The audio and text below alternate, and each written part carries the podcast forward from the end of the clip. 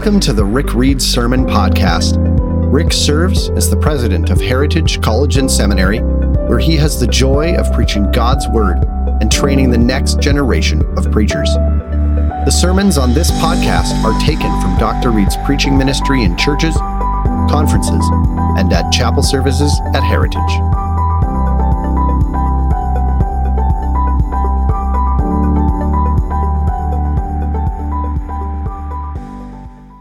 Thank you, John. As some of you may not know, John actually has served on the board of Heritage College and Seminary, where Linda and I serve. And so, John, uh, both for what you do at NBC and also for your connection with us at Heritage, I really am grateful to you and for the ministry that we have here. What a, what a great place, and we've had a wonderful week so far. So, thank you. Uh, I mentioned I, I serve at Heritage College and Seminary in Cambridge. Um, and one of the things that I love most about working with the students who come either for one year of Bible in the college level or even a full degree at the college level or at the seminary level for uh, training. Some come just for a year. They're not sure where God wants them to go in life. They're young, just out of high school, and they come for a year and just get some Bible foundation and training and direction. Some f- come with a sense of God's calling on their life. They want to be a pastor or a missionary or they want to work with a Christian agency. Wherever they come, though, they have one defining feature that I love about our students. They want their life to count for Christ. The students that come our way, they want to know God and they want their one life to count for Christ. They get the fact they only have one life. And they want to make sure they don't waste it. I sense as I talk to our students, they want to make sure that what they do on earth echoes into eternity. And I think that's a good and godly desire. In fact, I think God puts that same desire in all of his children. When you come to know Christ, one of the things that uh, shows that you have new life is that you have new motives, new desires. And one of those desires is to have your one life count for Christ. He's given you life. You want to give him your life. You want your one life to make a difference on earth in a way that echoes into eternity. How do you do that? How do you live a life on earth that will echo into eternity? How do you have a fruitful life on earth for Christ? That's what I want to talk to you about this morning. And I want to take you to a passage that probably more than any passage I can think of in the Bible answers the question how do you have a fruitful life? The passage that I'm referencing is in John chapter 15. So, would you take a Bible if you have one and join me in John chapter 15? This week at NBC, our series is called An Open Secret The Secret of the Christian Life. The Open Secret of the Christian Life. And I've summarized it in three words. The open secret of the Christian life is union with Christ. How do you accelerate your own spiritual growth? How do you learn to overcome sin? How do you learn to face adversity? How do you bear fruit? The Bible drives it back over and over again to your relationship with Christ, to your union with Christ. And today, we're going to see that literally out of your union with Christ, you can have a fruitful life. You want to have a fruitful life for Jesus? You want your one life on earth to count? This passage tells you it all goes back to your union with Christ. And so today we want to look at that.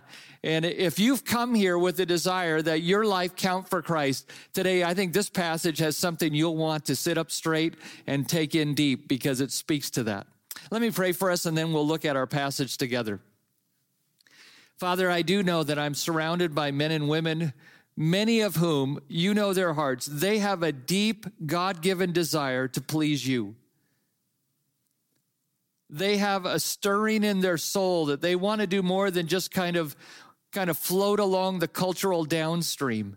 They want to go upstream. They, they want their life not just to be fun, they want it to be fruitful. They want their one life on earth to do things that will echo beautifully into eternity. And I thank you that you put that desire in us as your children. So today, would you speak to us as your children through your word by your spirit so that we might know in a more clear and succinct way what it takes to have a fruitful life for you. And I pray this all in the name of Jesus, our Savior. Amen.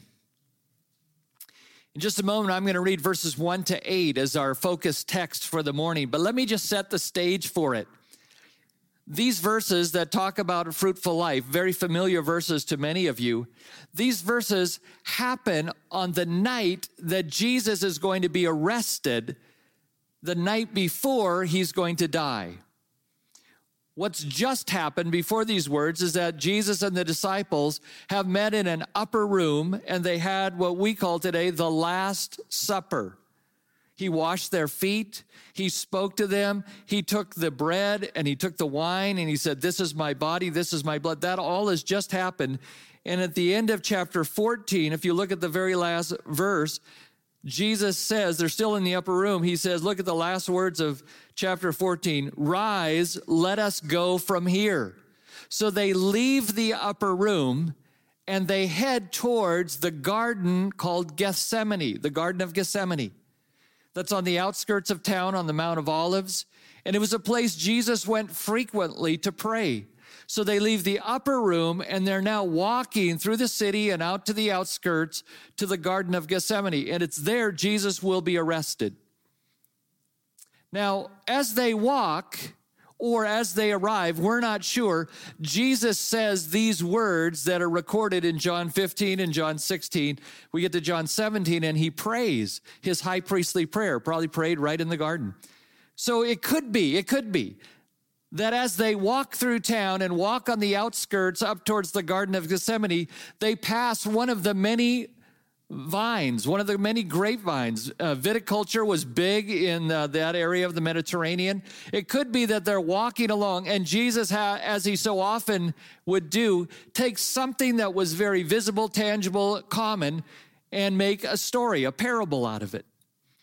And so perhaps they walk by some vineyards, perhaps they walk by some vines, and Jesus says to his disciples these words. Listen to them as I read.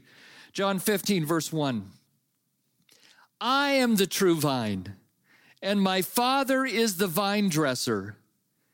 Every branch in me that does not bear fruit, he takes away. And every branch that does bear fruit, he prunes it, that it may bear more fruit. Already you are clean because of the word I have spoken to you. Abide in me, and I in you. As the branch cannot bear fruit by itself unless it abides in the vine, neither can you unless you abide in me. I am the vine, you are the branches. Whoever abides in me and I in him, he it is that bears much fruit. For apart from me, you can do nothing. If anyone does not abide in me, he's thrown away like a branch and withers, and the branches are gathered, thrown into the fire, and burned. If you abide in me, and my words abide in you, ask whatever you wish, and it will be done for you. By this my Father is glorified, that you bear much fruit, and so prove to be my disciples. Well, those are, those are powerful words, Jesus says. And in them, he talks about bearing fruit, right? He's talking to his disciple. He knows he's about to leave them. He wants their lives to count for, for God after he's gone. So he says to them essentially, brothers, men, this is what you need to know as my disciples about bearing fruit. So he talks a lot about fruit over and over fruit, fruit. Well, what does he mean by fruit? What's he talking about when he's talking about bearing fruit, bearing much fruit, bearing more fruit? Well, in the New Testament, and actually, if you go to the Old Testament, fruit is used in a, in a variety of ways. For example, some in the Old Testament, we find that fruit can refer to children. Psalm 127, the fruit of the womb.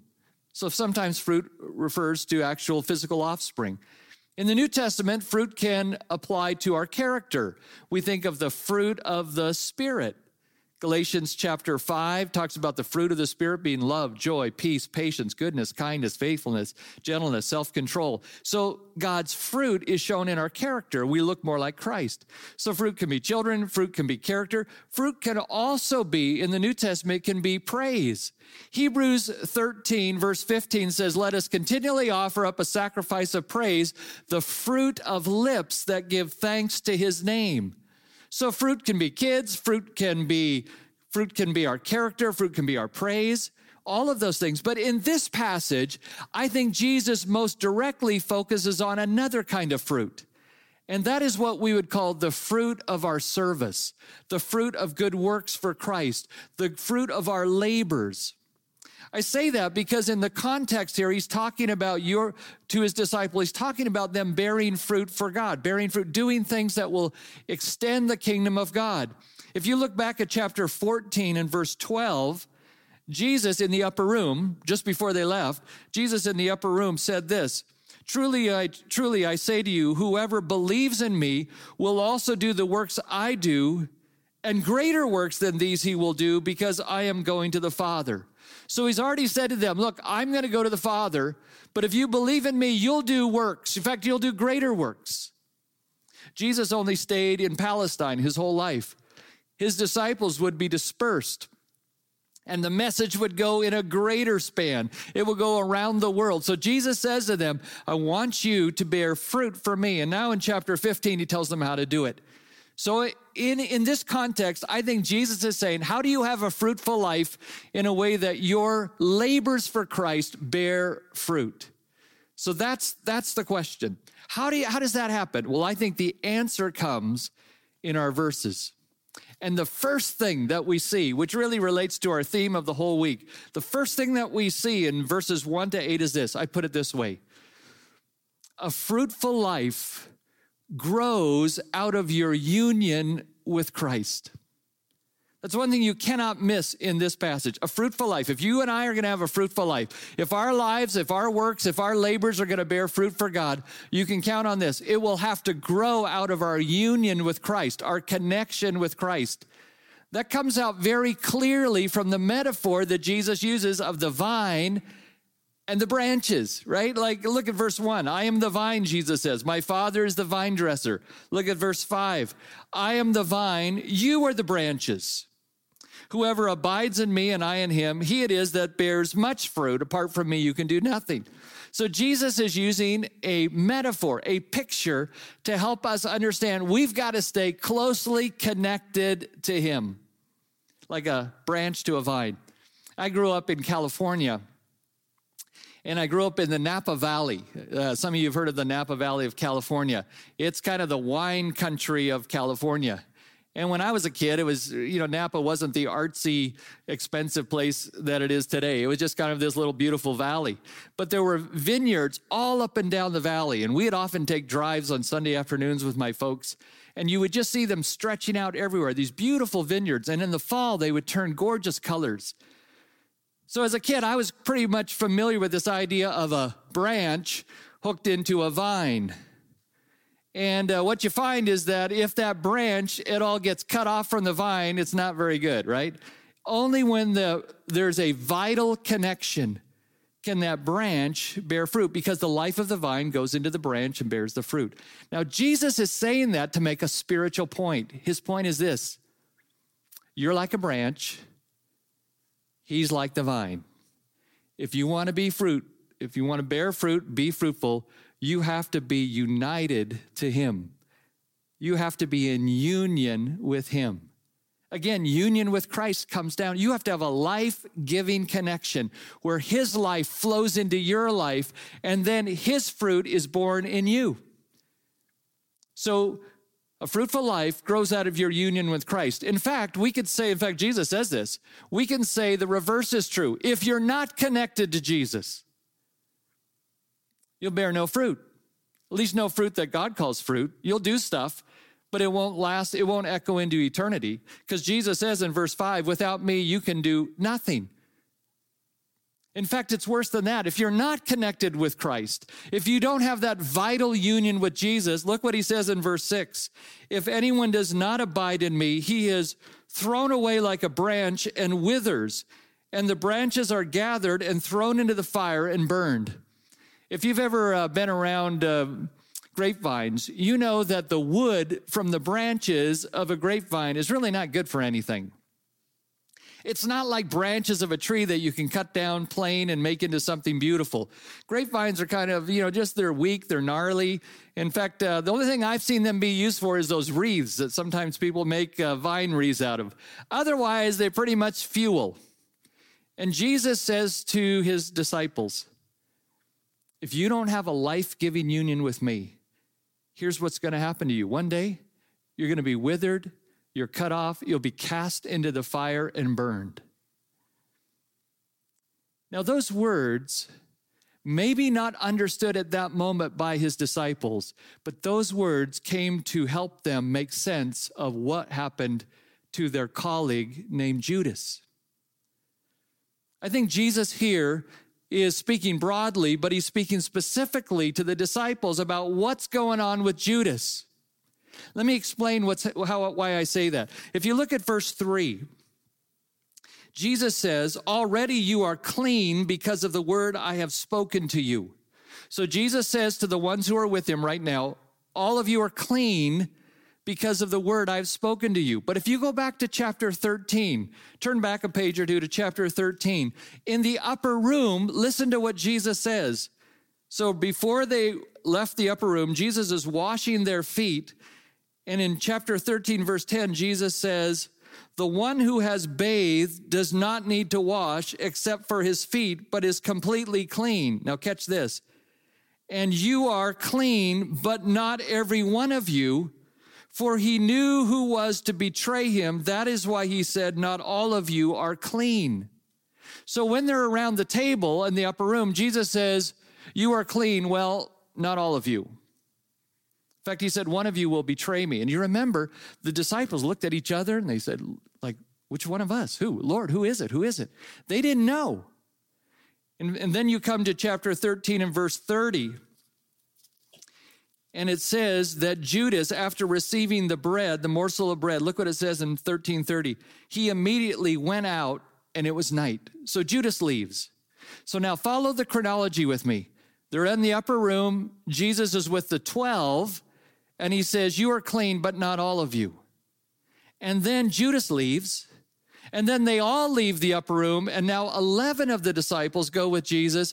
And now he's talking just to the 11 in chapter 15, and that's why he can say in verse 3 Already you are clean because of the word I've spoken to you.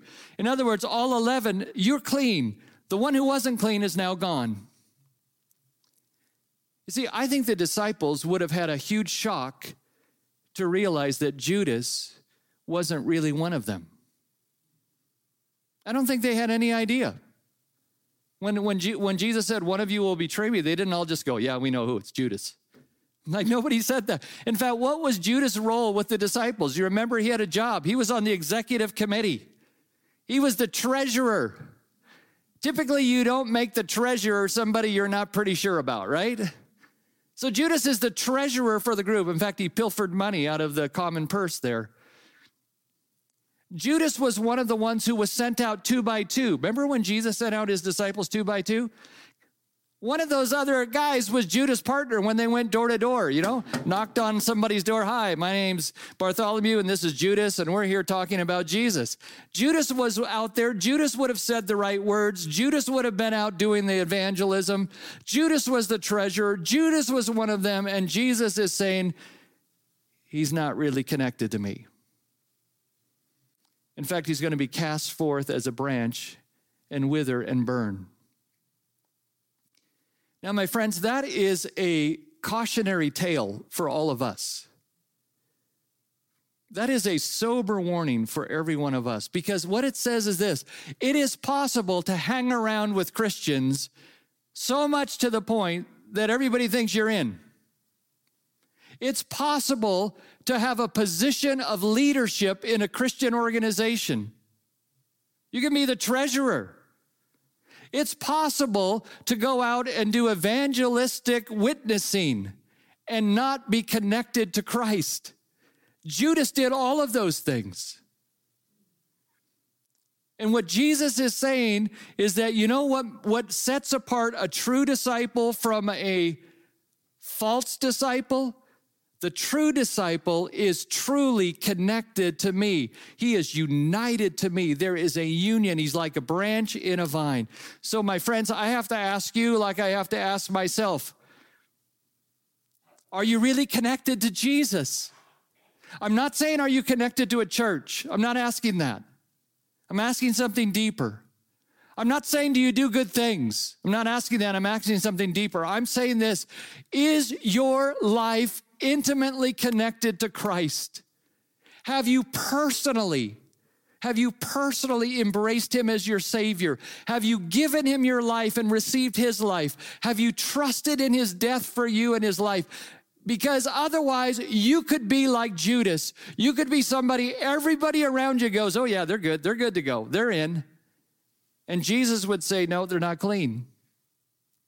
If you have any doubts about that, then you need to make a beeline in your heart to heaven. You need to stop right now, block out everything else I'm going to say, and just talk to God and say, God, I don't want to be Judas. I don't want to be somebody who just looks the part. I want to be vitally connected to you.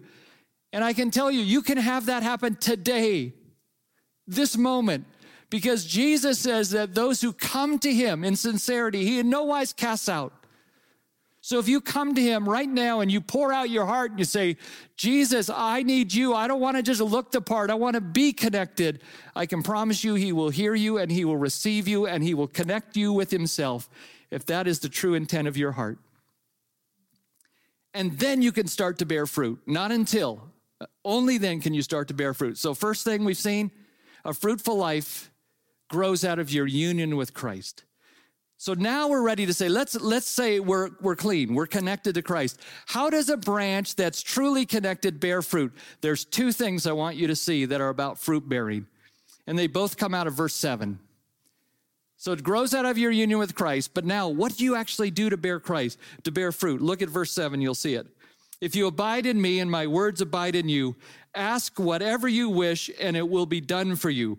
By this my Father is glorified that you bear much fruit and so prove to be my disciples. Here is is really the second thing that I want you to capture, but it's the first of the two things about bearing fruit. First, you got to be united. That's the foundation.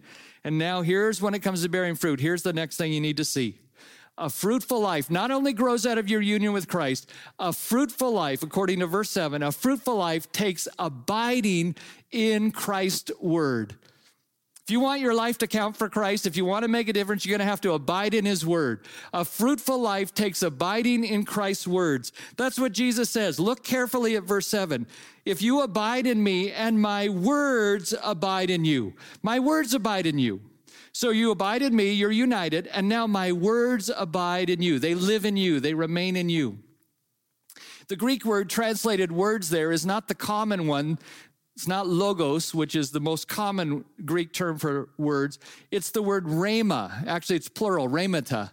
And, and New Testament scholars will tell you that this Greek word that means words, rhema, often speaks of the specific teachings of Jesus, like his specific commands. So, what Jesus is saying to his disciples, if you abide in me, you're united, and my commands, my teachings abide in you. They, li- they live in you. If you want to bear fruit, you have to abide in his words. So, what does that mean on street level? What does it mean to abide in Jesus' words? Well, I think it means a couple things. Here's the first things. We got to live in his teachings. Like if you want Jesus' words to be in you, you got to live in his teachings. You have to soak them up like a branch soaks up the sap that comes from the vine. You got to soak up the teachings of Jesus. And how do you do that? How do you abide in his words? How do you live in his teachings? You open up the scriptures and you soak up the scriptures. You want to abide in his words? You got to be in his book. You got to read this because this is where we find the words of Jesus and the words of the apostles that he inspired. So you have to live in this book. Let me tell you about a man who did that one of my favorite stories. And if you've never read a short biography of George Mueller, you ought to do it. You owe yourself a favor to read. There's many biographies of him. Some are really short, written for kids. Read it to your family. George Mueller lived, he was born in 1805. And uh, in 1836, he started the first of five or six orphan houses for, uh, for orphan kids in Bristol, England. George Mueller was a busy guy. At one point, he was overseeing over 2,000 orphans every day. They had to feed, house, clothe, educate these orphans. Busy, busy guy, big staff. But you know what George Mueller did every morning? He lived in the book. He spent time reading the scripture and talking to God every morning. In fact, let me read you what George Mueller said later in his life. He would teach his young staff to spend time in God's word, to live in Jesus' teaching. Listen to what Mueller says. I love this.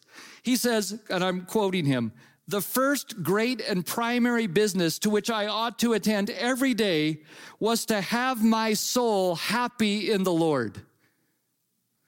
I love that phrase. First thing, job number one for me every day is to get my soul happy in God, is to have my soul happy in the Lord. It is absolutely needful. I'm quoting him again. It is absolutely needful in order that the happiness in the Lord may continue, that the scriptures be regularly read. These are God's appointed means for the nourishment of the inner man. Consider it, ponder over it. Now, listen to what he says. I have now been doing this for 47 years. I have read through the whole Bible about a hundred times, and I always find it fresh when I begin again. Thus, my peace and joy have increased more and more. Mueller said, Every day, you know what I do? Job one, I got to get my soul happy in God. And to get my soul happy in God, I got to get my nose in the book. I got to open up the word and I soak in it and I read it up. And I would say, if you want a fruitful life, you're going to have to abide in Jesus' teaching. That's what he said. So you live in it. You open up the book. You read it. You spend time in it. I know you're busy. I know you have other demands. So did George Mueller, but he made a point to do it. When I was in high school, I went to a conference and the speaker challenged everyone to spend at least five minutes a day reading scripture. And I was like grade 11 or 12, and I thought, you know, I want to do that. And then he said, I'm going to ask you to make a promise that you'll do that. And I don't want you to make this promise unless you really mean it. That you will promise that you will spend at least five minutes a day reading God's word. So I'm, you know, grade 11 or 12 kid, and I'm as serious as I can be at grade 11 or 12, and I just say to God, God, if you help me, I'm going to do this. I was doing the math. It's been about 47 years. And every day, how I start my day like little George Mueller is I open up the book and try to get my soul happy in God by reading his word. And I would tell you that it's been the most stabilizing, soul strengthening thing I've ever done. It triggers my prayers, it's, it stabilizes my faith. And I would just say to you, you want your soul happy in God? Then make it a priority to live in his teaching. You want to have a fruitful life? Then you live in his teaching. You read it, you reflect on it, you pray it back to Him. You soak it up like a branch, soaking up the fruit that comes, the sap that comes, the life that comes out of the vine. Let me give you another thing that's been very helpful to me. I know cell phones are the great distraction of our age, and they can be a blessing and a bane all at the same time.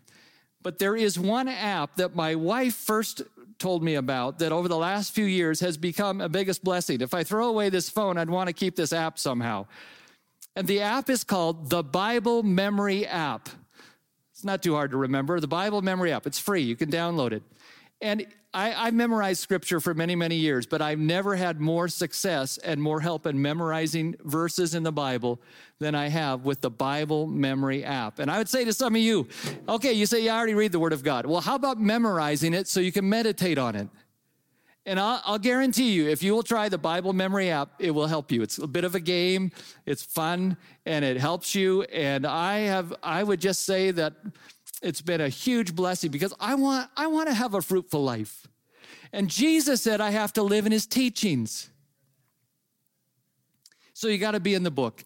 So you live in his teachings, and it also means you live by his teachings, doesn't it? It's not enough just to read it. In fact, if you look at our text, Jesus says you have to do what you read. Look at verse 10 of chapter 15. If you keep my commandments, you will abide in my love, just as I have kept my Father's commandments and abide in his love. Look at verse 12. This is my commandment that you love one another as I have loved you. Look at verse 14. You are my friends if you do what I command you. So if I'm going to abide in Christ's teaching, if I'm going to abide in his words, I got to live in it and then by the Spirit of God, I got to live by it. Now, I don't do that perfectly, nor will you. But if you want to have a fruitful life, that has to be the trajectory of your life. I'm in the book. I want to live by the book. I go into the book so that God can help me see which way He goes. And then I say, Lord, please help me to live this out with the Spirit's power. Help me to live by what, you, what you've said. That's the first thing that Jesus says after you united. You want to have a fruitful life? You got to abide in His teaching. Let me show you the second thing. Because, see, it's not enough just to be in the scriptures. Look what verse 7 says. There's another thing you have to do if you want to have a fruitful life. Let me read verse 7 again. If you abide in me, that's union with Christ, and my words abide in you, that's abiding in his words. Here's the next thing ask whatever you wish, and it will be done for you. So let me put another thing on the table. We've already said a fruitful life grows out of your union with Christ. A fruitful life takes abiding in Christ's words. Now we're going to finish off by saying a fruitful life takes asking in Christ's name. You abide in his word, you ask in his name. Okay, united with Christ, then you abide in his word, you ask in his name. A fruitful life takes asking in his name.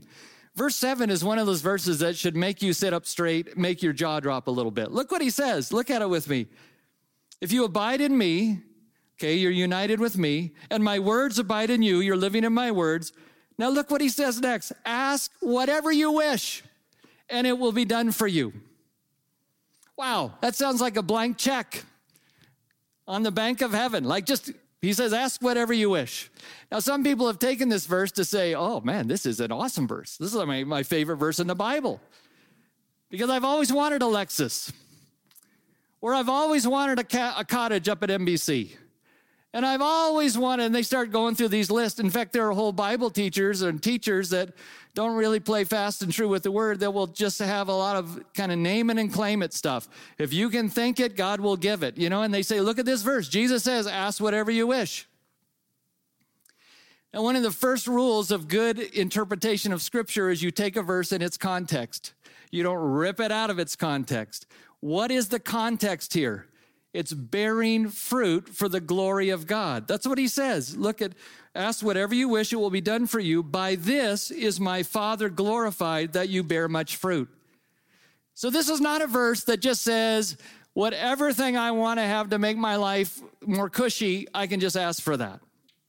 This is a verse that's specifically talking to people who want to bear fruit for God and saying, in your desire to bear fruit for God, you stay in my words and then you ask whatever you wish as it relates to bearing fruit for me.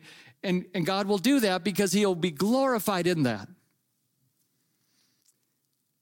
So let me ask you this Are you asking God to allow your one life to bear much fruit for him? Do you ask, do you pray for that?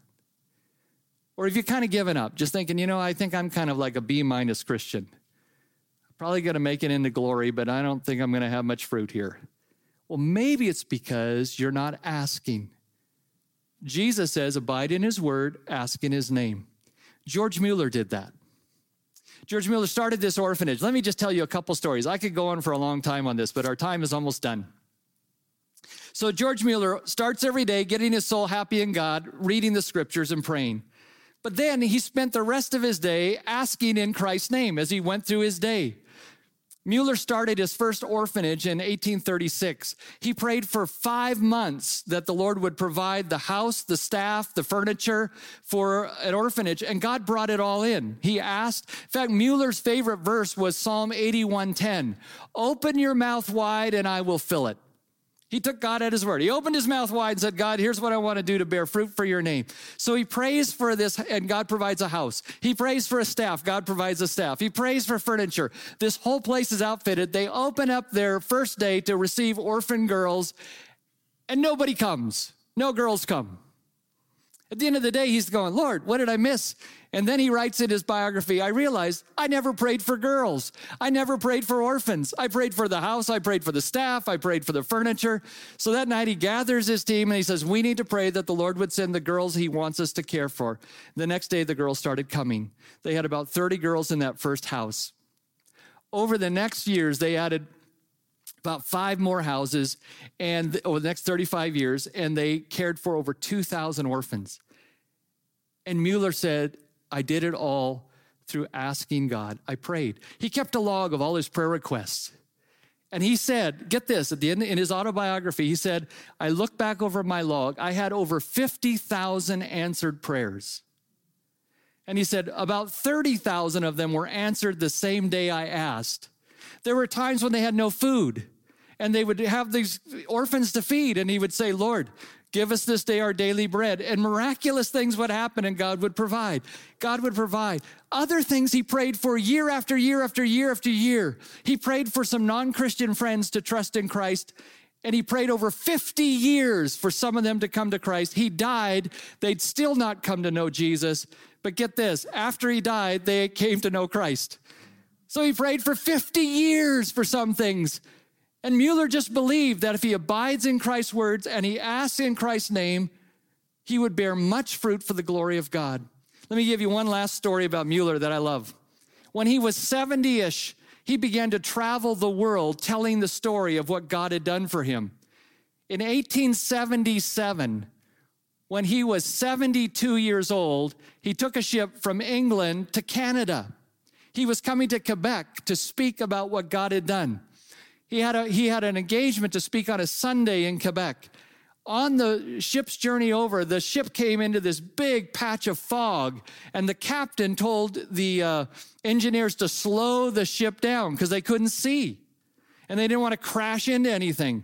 But Mueller realized that if they slowed the ship down, he would miss speaking in Quebec on the appointed time. So he goes to the captain and he says, I believe God wants me in Quebec. And the captain goes, Well, I don't think we're going to make it in time. And Mueller said, May I have permission to go up to the um, control room and pray and ask God to lift the fog? And the captain said, Yeah, you can do whatever you want, but the fog's not going to lift. I've been out on the sea for a long time. Mueller goes up and asks Lord, Lord, for your glory, would you lift the fog?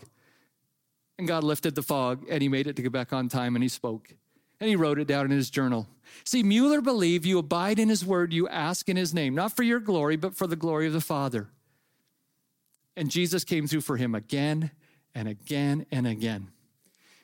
You know, uh, when uh, Linda and I started at Heritage College and Seminary, one of the things we found out um, was that we had a debt, a sizable debt as a school $3.7 million. And for a school our size, $3.7 million is a, is a dense fog to get out of. We didn't, you know, it was like, Lord, we, we don't have the resources to do this. But we began to pray. As a faculty and staff, we meet every Wednesday to pray. And we began to say, Lord, this would so glorify you and it would so help the school if we could get out of debt. We have no idea how to get out of debt. We have no idea how to get that much money, but we prayed, we asked.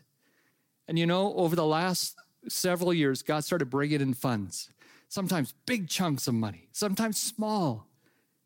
And last October, we burned the mortgage. And it was a night that we just celebrated. We said, Lord, you've done this. But I sometimes wonder what would have happened if we had not asked? If we had just said, well, I guess we got a debt. I guess the school's always going to struggle with that. Was the Lord waiting for us to do what Jesus said? Abide in his word, ask in his name. So I say to you, my brothers and sisters, this Are you united to Christ? And you say, Yes, I am. I've trusted in Christ, I'm linked to him. Then let me ask you the next question Are you abiding in Christ's word? Are you living deeply in his word? Are you reading it? And then are you asking in Christ's name?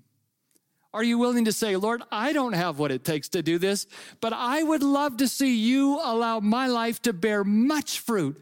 By this is my Father glorified, that you bear much fruit and prove to be my disciples. Listen, George Mueller started at age 70 traveling the world. So if you're a little older, don't think that your time is already, your ship has already sailed, right? Like there's still life in there and there's still opportunity for you to bear fruit for God. If you're young, you've got a life ahead of you, perhaps. You could bear fruit for God if you abide in Christ's word and ask in Christ's name. Here's how I'd summarize the whole thing abiding in his word and asking in his name allows you to be abounding in his fruit. May God allow that to be true of your life, my life, for the glory of our Father. Let's pray. Father, this morning, we could leave here and just kind of hope that we'll muddle through life, get through this pandemic, and then get back to a more comfortable existence. But I pray you would help us to resist that. I pray that you would help us, though we feel that we're in a fog, that we can't see how we're the way ahead. I pray that, like George Mueller, we would believe you can lift the fog in your time and your way to help us get where you want us to be, to do what you want us to do, to bring glory to your Father. So, Father in heaven, I pray for I pray for this. I pray for my brothers and sisters here that these men and women, young or old, would bear much fruit for you in the days, months, years ahead and bring glory to you in heaven. And I pray this in Jesus' name. Amen.